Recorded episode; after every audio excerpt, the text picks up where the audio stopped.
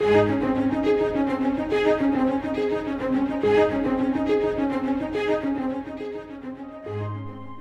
is no name like the name of our God because there is no one like our God. The many divine names used in Scripture reveal His perfect nature. Let's open the Word of God today with Scott Pauling and learn more about the name.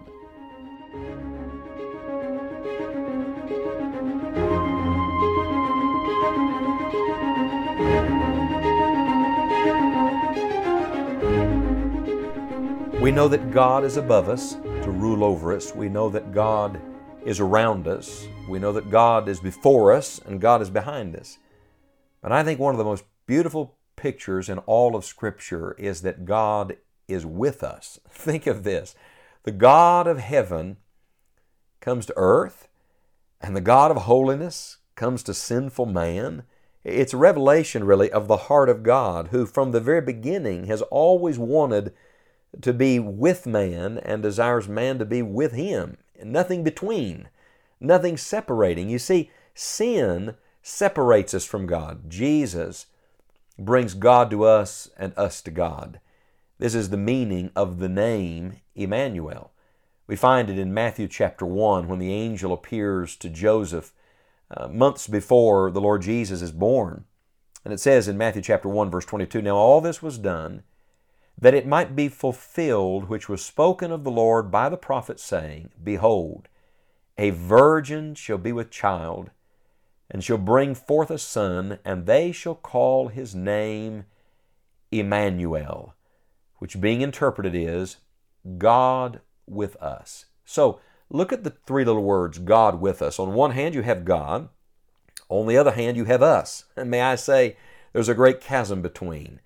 There's a great valley between God and us. There's a great separation between God and us. What, what's there?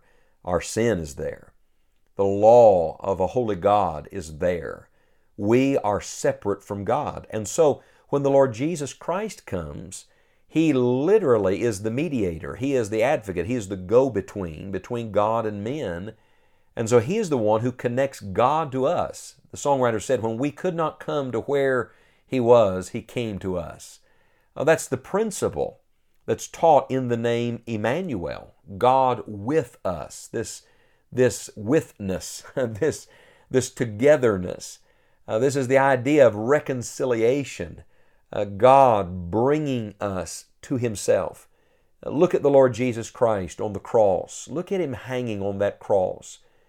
Imagine that in one hand he holds a holy, righteous, just God, and in another hand he holds unholy, fallen humanity. In one hand his Father, and in the other hand sinners like me and sinners like you. The Lord Jesus Christ is the bridge. The cross is the bridge between God and man. The Lord Jesus Christ is God with us. Now you got to back up we're in the New Testament book of Matthew, Matthew chapter number one, but you've got to back up to see the first mention of it because I read to you a moment ago from Matthew chapter 1, verse 22, that it was spoken first of the Lord by the prophet. Well, who was the prophet? Well, the prophet that first spake these words was Isaiah. And you find it first in Isaiah chapter number 7. Now, Ahaz is, is in a pretty desperate situation. He's having a hard time. And it is in that context that God sends encouragement to Ahaz. He brings some comfort to Ahaz. In fact, he, he says to the Lord, or he says to Ahaz, rather in verse 11, Ask thee a sign of the Lord thy God. Ask it either in the depth or in the height above. But Ahaz says, I will not ask, neither will I tempt the Lord. So he's giving Ahaz an opportunity to ask for some sign. And since Ahaz does not ask for a sign, we read in verse 13, And he said, Hear ye now, O house of David. Is it a small thing for you to weary men, but will you weary my God also? Therefore the Lord himself shall give you a sign. Behold, a virgin shall conceive and bear a son, and shall call his name Emmanuel. There it is, first mention Emmanuel, God with us.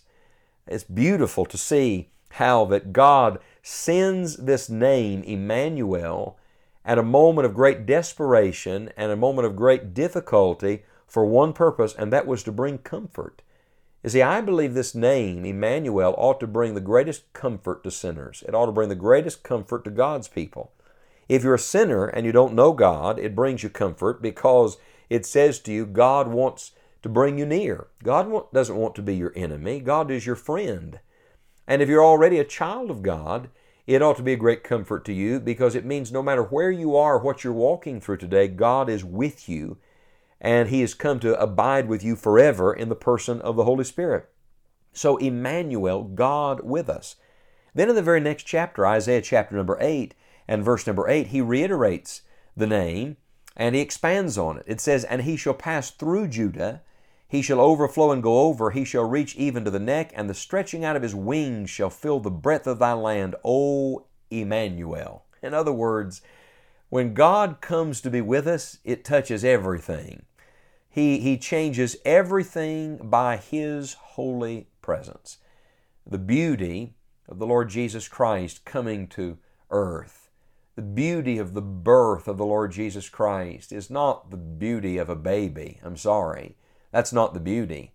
Uh, every baby is beautiful. But the great beauty of the Lord Jesus Christ coming, born of a virgin, this Son being born into the world, is the beauty of this truth that God came to us. And God not only came to us, God made a way to bring us to Him. You remember when we studied Jehovah Shammah, the Lord is there, I said to you that the great thing about heaven someday will be very simply this that the Lord will be there. But When you read the revelation of Jesus Christ, it says that God Himself will be with them. In other words, someday we're going to enjoy the perfect fulfillment of Emmanuel. Uh, we know Emmanuel's presence now uh, by faith. The Lord lives in us. The Lord Jesus Christ comes to live in us when we receive Him as our personal Savior. We, we have His abiding Spirit with us. It's wonderful. But someday, everything is going to be removed. Time will be no more. Uh, geography will be no issue. The devil will be removed. Uh, everything between us and God physically speaking, will be gone. And the beauty of eternity will be the beauty of Emmanuel, God with us and us with God. I hope you'll do two things with the name Emmanuel this week. First of all, I hope that you will make it your own. If you're not a Christian, I hope that you'll look to the Lord and say, Lord, I want you to be mine. Forgive my sin and come to live within me.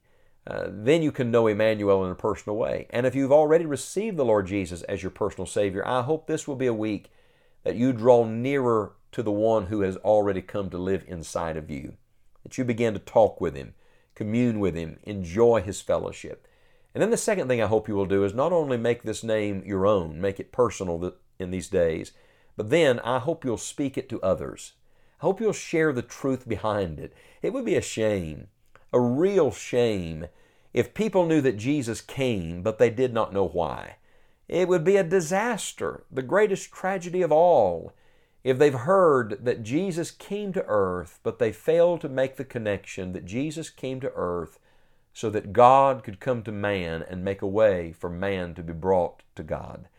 Share this truth with someone this week, this name, this, this powerful phrase, God with us. Oh, what a joy it is to know Emmanuel and then to make him known to others. His name brought comfort to Ahaz in Isaiah. His name brought comfort to Joseph in Matthew chapter number 1. And his name will bring comfort to you and to many others if you'll pass it on.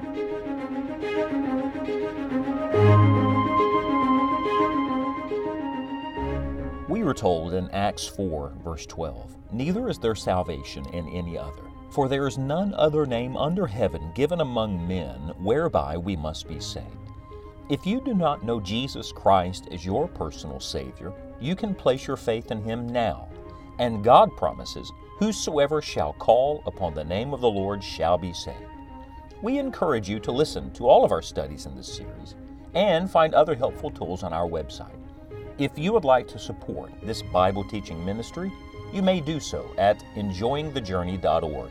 Thank you for helping us reach others with the gospel.